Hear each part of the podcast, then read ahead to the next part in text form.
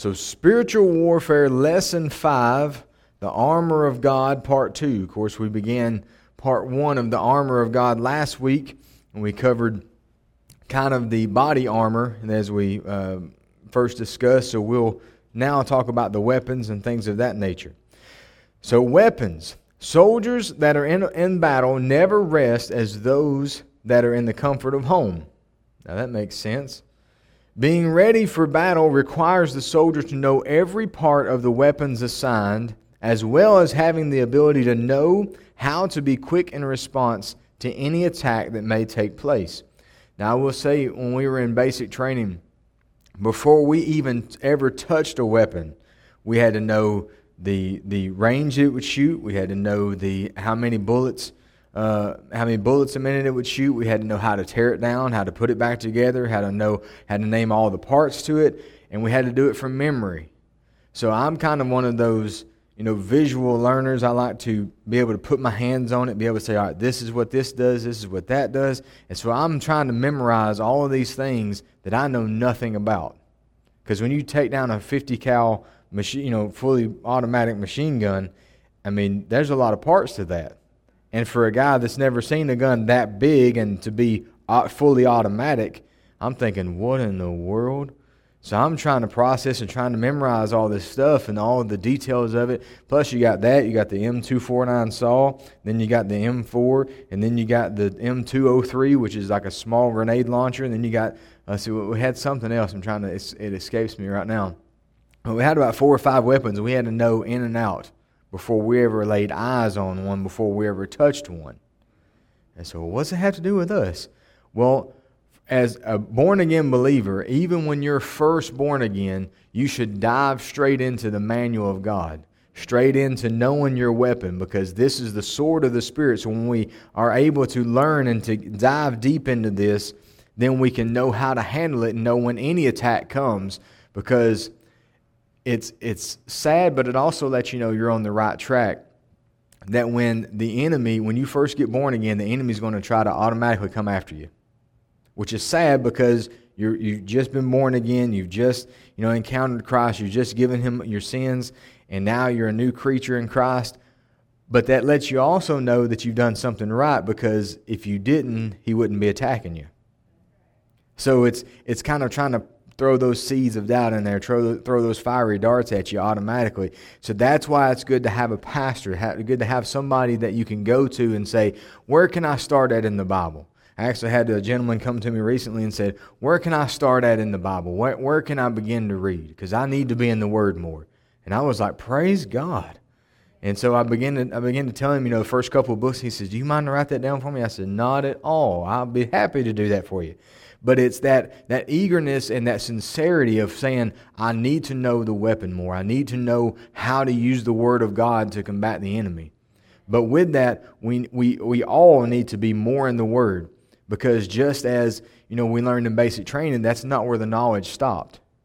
It was then you learn little tricks as you as you begin to get hands on, as you begin to you know be in the field more and to experience things. You learn little tricks about the weapons that they didn't really teach in basic training. You learn little you know little maneuvers or little ways to to to strap on you know the M4 when you're on deployment. You learn about wolf hooks. You learn about all these little tricks that makes it quick access to pull that weapon up in the time of battle. You say, well, what's a wolf hook? Well, you could take these little little things on the end of your M4. We used to take 550 cord, gut it. I know it's a side note, but we used to uh, make a little loop on the end of the M4. And then we have a almost like a climbing hook that we would put through our vest. And then that way it was easy access and you had it long enough where you hook it on there so you could let go and that weapon would still dangle right here and it wasn't going anywhere. But yet, it was when it was there, you keep a hand on it, you could pull it up at a, at a moment's notice, and it was right there with you. So you kind of kept it close to your heart. You kind of kept it close that you could pull it up anytime you needed it. Just much like the Word of God, we should keep it close. It should be written on the tablet of our heart. That way we can pull it up at any time the enemy rears his ugly head and we can use it against the enemy. Amen. The response time in battle could mean life or death. I'm going to say that again. The response time in battle could mean life or death. You know, we you know you could think about movies or you know especially about Pearl Harbor and things of that nature when they were caught off guard.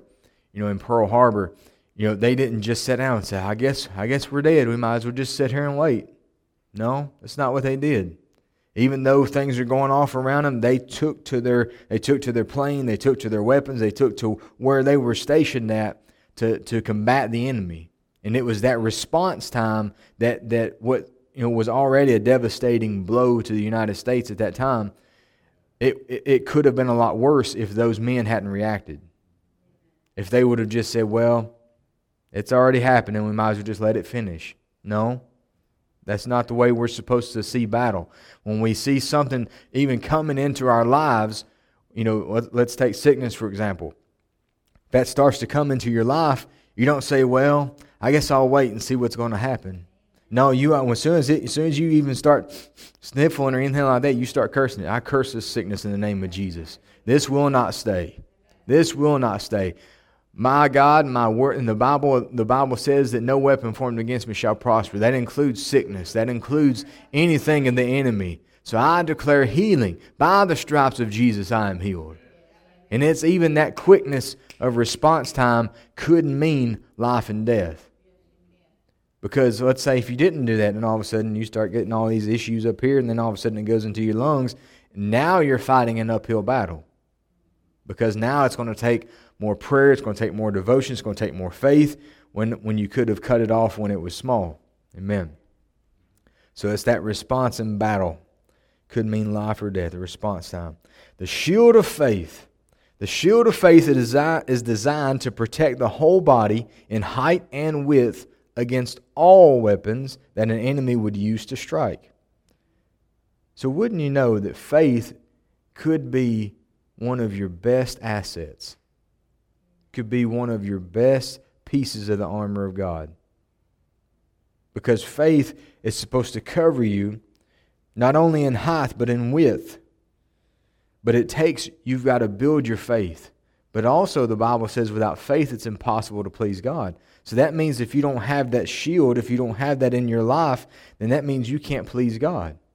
So if you use that shield, if you use that pleasing unto God, that faith that, that battles the enemy, then, then anything that tries to come against you, you have faith in it. No, I have faith in my God more than that. I have faith in my God more than that. Because what if an attack came and the fiery dart hit and you said, Well, I don't know if God can do that or not? That's not much faith then now, now not only are you allowing the enemy to win, but now you're displeasing God because you don't have faith in him. So now not only are you are you giving in to the attack of the enemy, but now you're displeasing the one that you're fighting for.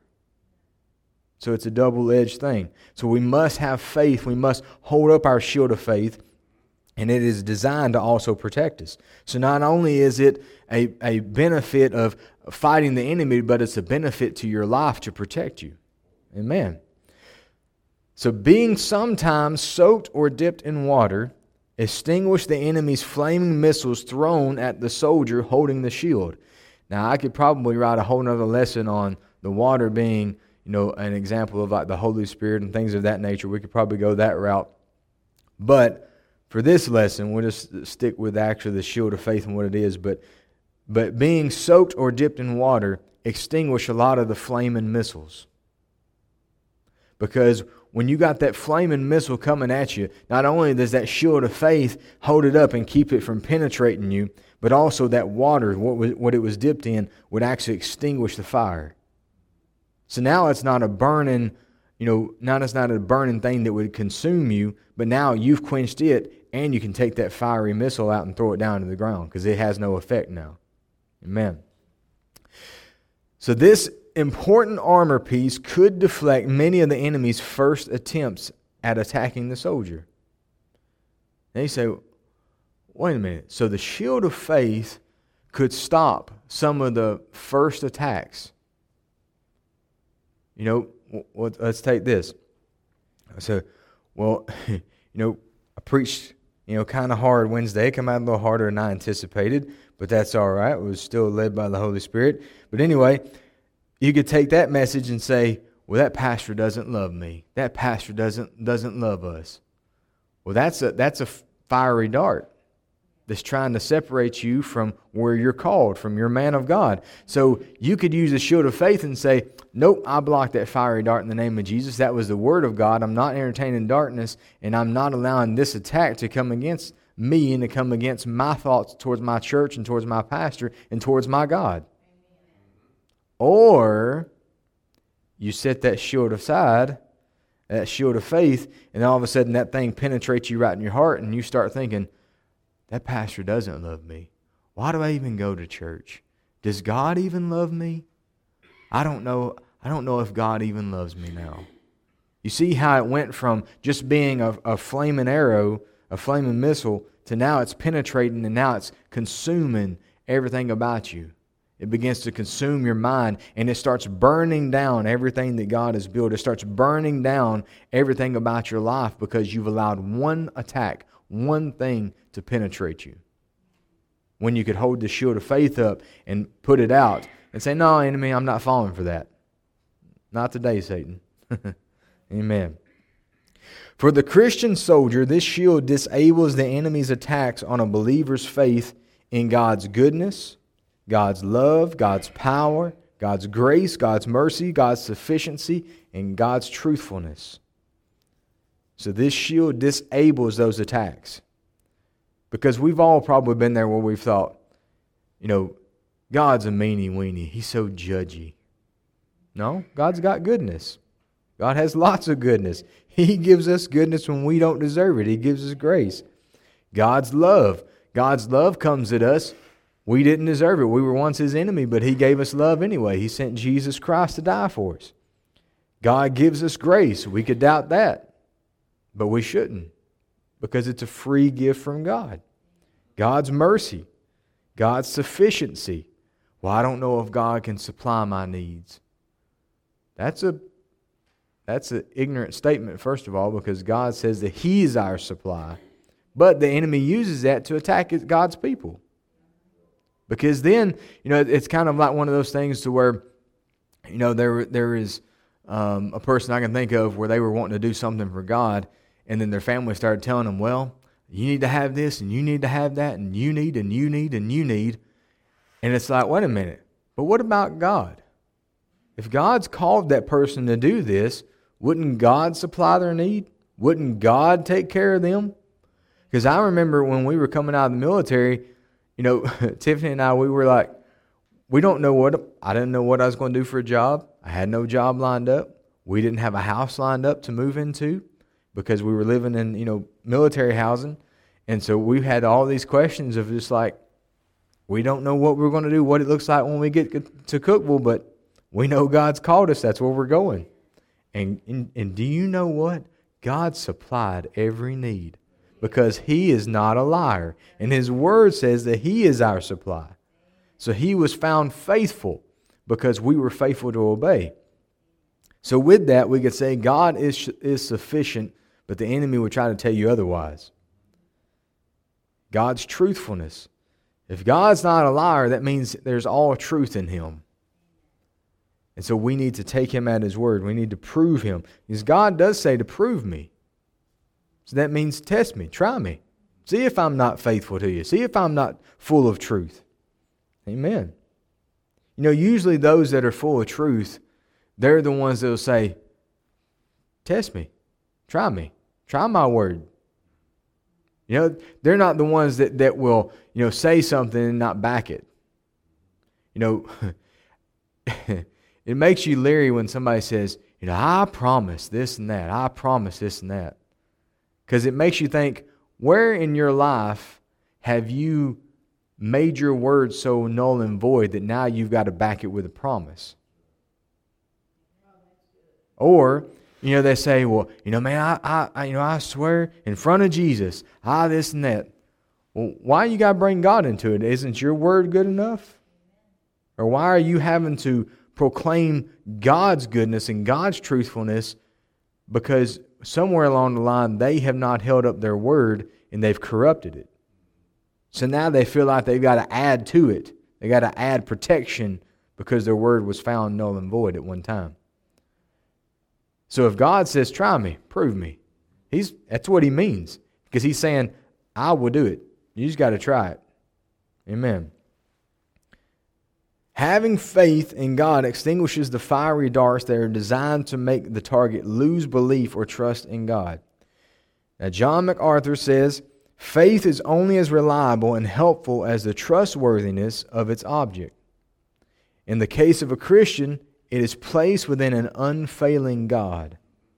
So when if faith is only as reliable and helpful as the trustworthiness of its object, that means if we have faith in God, that means that our faith is is, should be unfailing. Our faith is in something that will never fail, that will never back down, that will never go away because it's in God.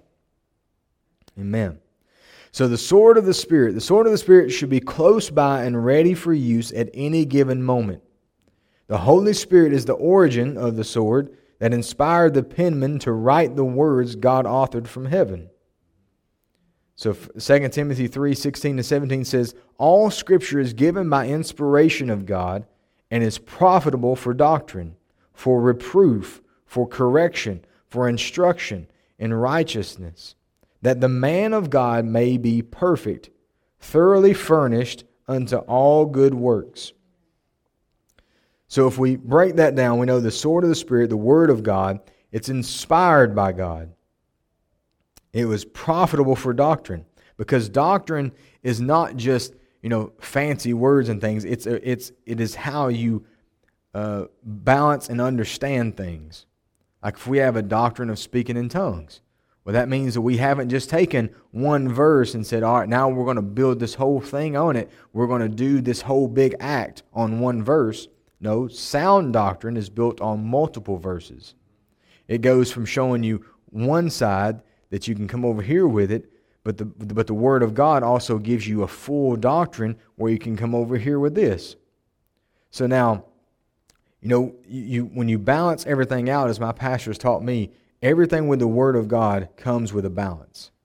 Does God give grace? Yes, He does. He gives grace and makes up what we can't because we're human. We're going to make mistakes. We're going to sin, but we we get God's grace as a, as a free gift unto us. But now, on the flip side of that, on the opposite ditch, we also can't say, well, God gives me grace. I can live any way I want to. That is a popular teaching in churches. To say that I can do anything I want to because I've got the grace of God. That is one ditch over here.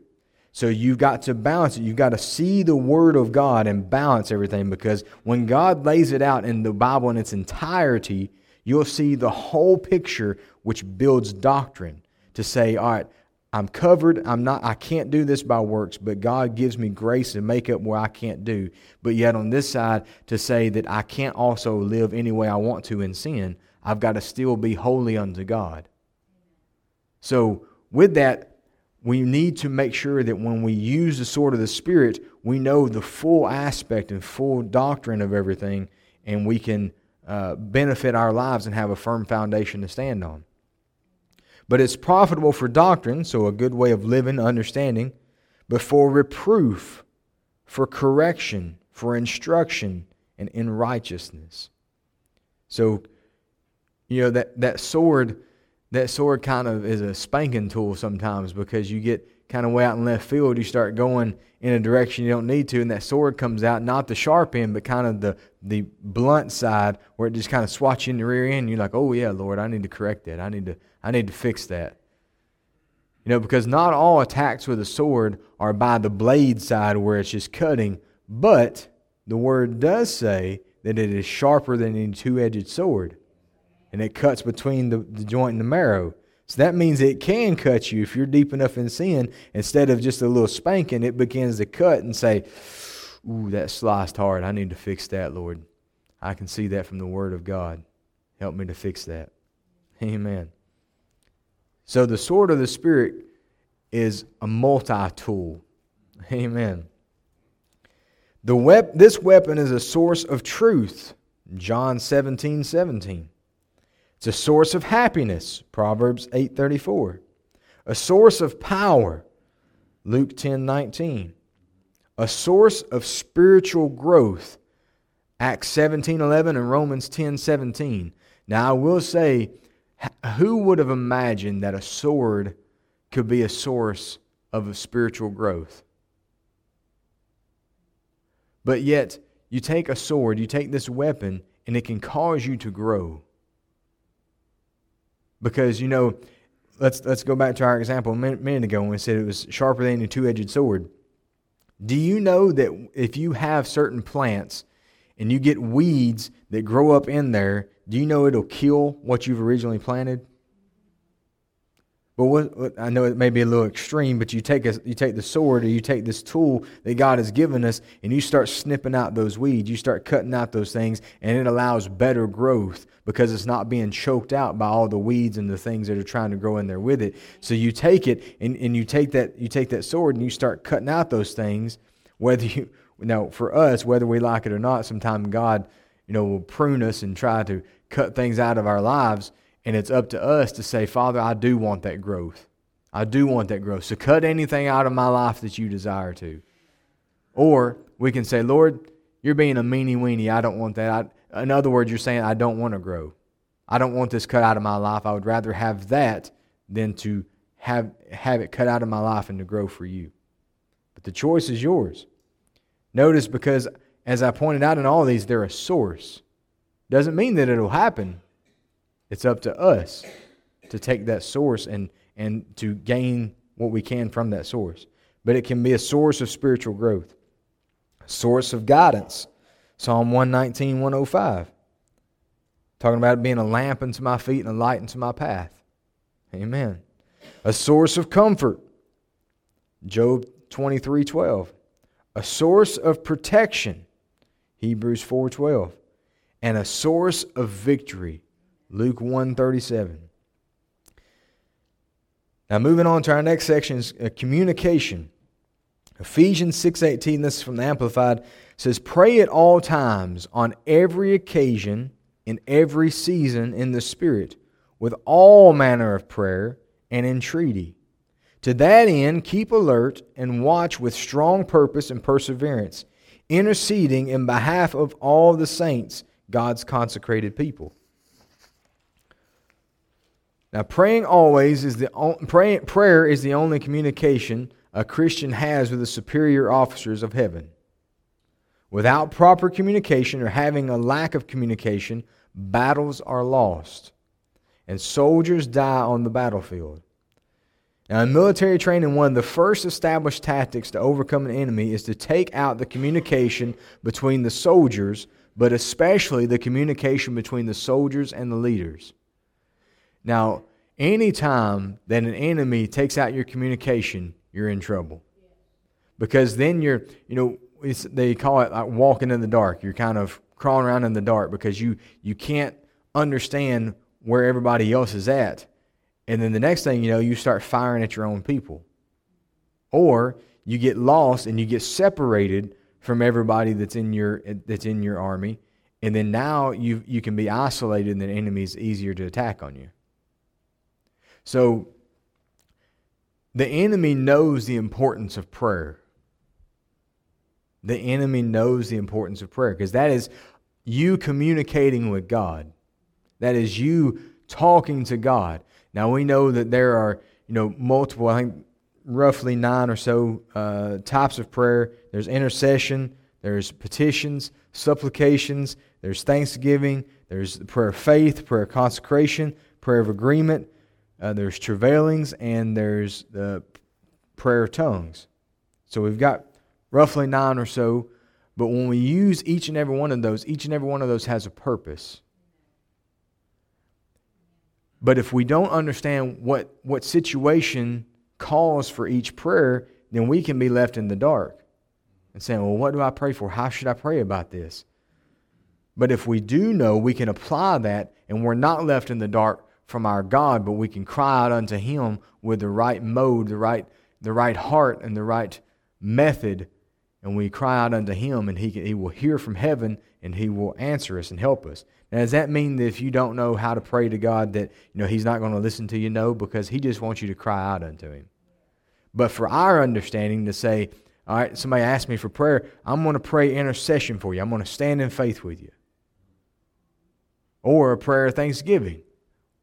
You know, we pray and we we're thankful to God. There's different modes and different methods. But the heart of it is we need to pray. We just need to pray because you know, growing up in different, seeing the different denominations, you know, they had this thing called a silent prayer. And it's, that is very dangerous because silent prayer, the, the word prayer actually means to orate, orate, means it comes out. It is spoken word. So when you orate something, you're speaking it. Now, does that mean that God doesn't know your heart? No. But if I want my child if, if they're wanting something and they look at me and go, they're sticking their hand out to me, and I'm like, well, what do you want? And they're, they're pointing at their hand like, give me something. What do you want? I might could take a guess. Now I know that I'm not God the Father. He understands all things. But it you know, as even as a father, I still want my child to say, Daddy, can I have this? Daddy, can may I have this? May I have that? You know, we still are uh, disciplined enough in our home that before my boys get up from the table, they'll ask, you know, Daddy or Mom, may I be excused from the table? May I be excused? Yes, you may. Because we taught that, and it's not to be, you know, a dictator or anything like that. It's to show proper manners, but they must ask. And if they get up without asking, Say, whoa, whoa, whoa. Who excused you from the table? Oh, I'm sorry. And, and now every once in a while they'll get a little lazy on me if, if they if they catch that they'll stand there with their stuff you know from getting finished with their meal and say can I be excused? But say no you sit down first. We're going to do this right. So much so I've got a couple of a couple of people that's in their 20s that come and visit us and they see this in our boys so much they ask to be excused from the table when they're done eating and I thought, that's so cool because it's not that I've made them, oh, you better ask too. It's not like that. They caught the heart of it and showing honor and manners that to say, you know, I want to express that I am done with my meal and I would like to go over there and sit and visit. So may I be excused from this to go over here. But it's that oration, it's that speaking that lets the request be made known not only to you know the head of the household, but for us it would be to God but it also can be an example to everybody around us. You know, because when we're praying for something, you know, you know, you know, last couple of days I've prayed with people over the phone, and you know, you know, or I could say, you know, well, I'll I'll pray for you, I'll pray for you, and then I get off the phone and not and not say a word about it. Or I could stop right there and say, Can I pray with you for a moment? Before we hang up, can I pray with you? You know, nine times out of ten, everybody I've always asked that to always says yes. Even, even when I've, you know, had pagans or, or other people that were in need and asking for prayer, I would, you know, I would ask them, can I pray with you right now? There's only been, it's been very rare that they've told me no, even if they weren't a believer. Because most people, when they're asking for prayer or desiring something, from somebody they know that knows God, they're wanting it, so why not give it to them there? And I'll tell you right now, I don't I don't look at them. You know, let's let's say I'm I'm, I'm talking to somebody in Walmart or whatever. I guess I go to Walmart a lot because that's usually my example and everything that I talk about. But when when you're when you're with somebody and they're asking for prayer, they're talking about something. You know, I don't stand there and say, oh, "Well, let's pray together."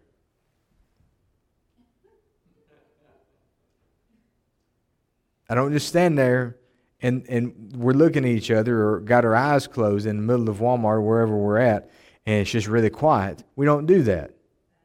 Because everybody passing by is like, What's those weirdos doing? But if you stand there and you say, Father, I thank you for my brother or sister. I call them the healed of God. I call this situation, I call it resolved in the name of God. I, Father, you are the God of restoration. You are the God of health and strength. Father, I pray this with my brother and sister right now. We declare the word over this situation. Everybody around you starts to walk a little bit further out, or they're like, please God, yeah. You know, it's like kind of like on the inside of them. They get because I've seen that happen a couple of times. Where stirred me up, not I didn't even know what the situation was. I wanted to pray with them. But I thought it'd be rude for me to interrupt what they're doing. But But it's that, that oration, that prayer of crying out to God, of communicating with God, and not being silent about it because silent prayer can get you in a lot of trouble because you've silenced all communication. And when it's all in your mind, that becomes a dangerous ground to walk. Because if things are already in your mind, let's, let's say if you're praying from your mind, so you're not praying with your mouth, what else is in your mind? What else is, what else is in your mind that the enemy tries to throw in there? And the next thing you know, you're not really praying in your mind. You're thinking about your grocery list. You're thinking about that. You're thinking about this. You're thinking about things that the enemy's trying to throw in there to get you distracted. I mean, because, I mean, let's face it, even when we speak and we pray out loud, sometimes our mind can get distracted and try to go off and say, No, no, I'm not doing that. Father God, I declare this, I declare that, and, and you start praying, you start speaking loud. Even your mind will try to walk off with something else, to, else if you're not careful but you've got to stay focused. But when you speak it, you're declaring things in the air. You're declaring things, and the enemy can hear you and know that you mean business with God right now. So we're not to be quiet, we're not to be silent. Amen. The Apostle Paul follows the armor of God with this verse about prayer as an important part of the Christian strategy. Praying means request always directed toward God to ask from inferior to superior, to make requests for particular needs. So that is the actual definition of prayer in regards to this uh, aspect of praying always. So it means request made directed toward God to ask from inferior to superior. So we're not commanding God, well, God, you better do this. God, you better do that. Because that shows that you are on the same level, if not superior, by your vocabulary and what you're telling God. But the word does say we can come boldly before the throne of God, and we can also remind him of his word. Father, your word says that by the stripes of Jesus I am the healed of God. That's not a that's not being you know, uh, facetious. That's not being mean or bossy to God or being a spoiled brat. You're just reminding him of his word. But yet you're still declaring something in your life through prayer. To make requests for particular needs. As we said earlier, it's best to make your request known. That sounds familiar, right? Make your request known always reflects uncertain affinity marked out and expressed. Pardon the typo there. It's marked out and expressed. So, uncertain affinity marked out and expressed. Constant communication with God for plans and direction is the purpose of prayer. It's a constant communication. You know, praying always. It doesn't mean that you know you spend every day you know, Father, I thank you for this day. You, and as soon as you wake up, you're getting out and you're making your coffee. Father, I thank you. And then you're working. Father, I thank you. And then you're, you know, you're in the bathroom. Father, I thank you. And then you're talking to somebody. Father, I thank you. It's not like that. That's not mean that you constantly, 24 hours a day, you can't talk to anybody because you got to pray. You can't think about this. You can't do your job because you got to pray. No, it's the, it's the heart of saying, Father, I thank you for this day. You know, and you, you know, you pray a little bit and then you do your work or maybe you have a conversation with your spouse or you have a conversation with your kids and then you get you know a moment a moment to yourself again you say father may you help brother so and so i call them the healed of god in the name of jesus you pray for a minute. And you go back to what you're doing. And you pray for a few more minutes. And you go back to what you're doing. It's that kind of in and out. Just when you find when you have the moments or when you make the moments you specifically say i'm going to make time for prayer. It's that throughout the day, just praying. You know, I, I got to witness this when my pastor going to Uganda a few years ago. You know, we'd be on the plane and, you know, we'd be, you know, watching movies with, you know, headphones and stuff like that, or we'd just be sitting there and, you know, kind of quiet or resting. And I'd hear him, I'd hear him start praying. And it wasn't like this, you know, loud, boisterous, you know, Father, I think, and it wasn't like that. It was just, you know, but it was still coming out of his mouth. Father, I thank you. May you help me. May you be with my family. It was just that, that still quiet, but it was still coming out of his mouth. So it was prayer, but yet it was just that constant, just every so often I'd hear him. And then guess what? Every so often I hear him say,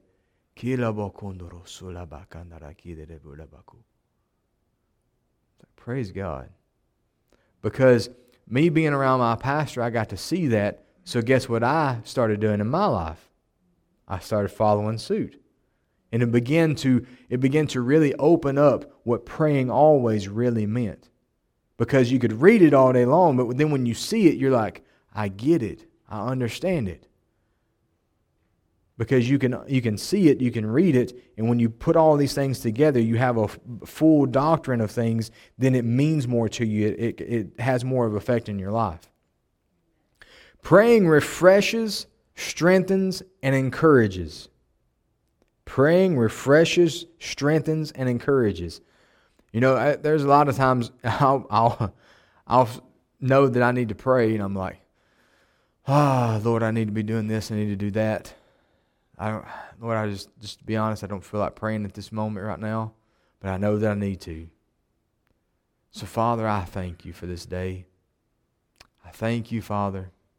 Thank you for your word. I thank you for salvation. I thank you for my wife. I thank you for my boys. And I start listing out all these things I'm thankful for.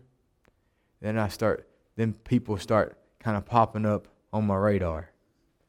Father, I pray for brother so and so. You know that thing that's been that thing that's been bothering him, the health and strength. Father, I declare he is the healed of God in the name of Jesus. You start you start declaring things, you start finding a little more fight in you. You start feeling a little more boldness because you've been you're talking to the Almighty God, the creator of heaven and the earth. And you start finding yourself because you start off with, with, Thanksgiving and you start moving into other things, you start finding a, encouragement, a boldness about you to say that you're fighting the enemy and there's nothing the enemy can do about it. Because you're talking to the commander in chief, you're talking to the heavenly host of the almighty army of God. You know, it reminds me of a picture I saw a while back we had this little kitten that said, you know, when I first start prayer, and then it has these lines that says when I end prayer. Because when you get in front of the, you get in the presence of the Almighty God, you start feeling a little more boldness, a little more courage, because you remember that you are a child of God. You're a soldier of the Most High God. And it starts putting a little more fight and a little more boldness in you. Amen. But it also refreshes. Amen. To pray at all times reflects living in a continual God consciousness. Christians should pray for all believers and not just themselves. The failure to pray is a failure to glorify God and have true intimate relationship with him. A person's knowledge and relationship to God are measured by his prayer life. I'm say that again. A person's knowledge and relationship to God are measured by his prayer life. Well, what does that mean? Well, if you know the Word of God, you can quote the Word of God to God to remind Him of His promises, of His Word, but also you know His heart. You can catch His heart and, and what He thinks about things. And when you build on that relationship, you know whether God approves of this, of this or doesn't approve of that. And you know what to request. You know how God sees things and views things. Now, do we understand everything about God? No, not at all. But we can understand that is my father. I'm around him enough to know how he feels about things and know what he thinks about things. Amen. Just as a natural relationship, you know, my boys know certain things about me and know what I like, what I don't like. So they know, you know, uh, different things to bless me or to or to understand my expectation of different things. So if that goes with a, an earthly father, why wouldn't it go for a heavenly father? The more we get to know Him, the more that we know His expectations. Amen. The more a person prays, the more they know God and build a relationship with Him. God desires His soldiers to remind Him of the promises in His Word. Knowing His Word allows Christians to know Him more. Using the Word of God during prayer paints the picture of a soldier communicating with his commander while swinging his sword at the enemy during battle. To receive the proper supplies for a battle, a soldier must, must be, uh, excuse me, a soldier must be specific, another typo, in the request made to his superiors. When you do not pray specifically, God cannot answer specifically. I'm going to say that again. When you do not pray specifically, God cannot answer specifically. Now, does that mean you got to get the minute details of, Father, I, I pray for, you know, I pray for that you help me get a new car? Does that mean you got to pray, well, Father, I pray for a 69 Dodge Charger? No, that doesn't mean you have to get that specific about that. But it's the heart of, Father, I pray that you help me to get a reliable car that can help me to get where I need to go. Help me to get to church. Help me to get to work. Help me to do the things that I need to do. You know, because if you know, you could pray. Now I know that's maybe a silly example, but you could pray in general, and you're going to get a general response from God. Or you can pray specifically, not not down to the exact detail of the color of the car, the size of the tires, and all that stuff. You don't want to get, you know, kind of the uh, jerk attitude or being too good but you want to you want to ask for specific things of God.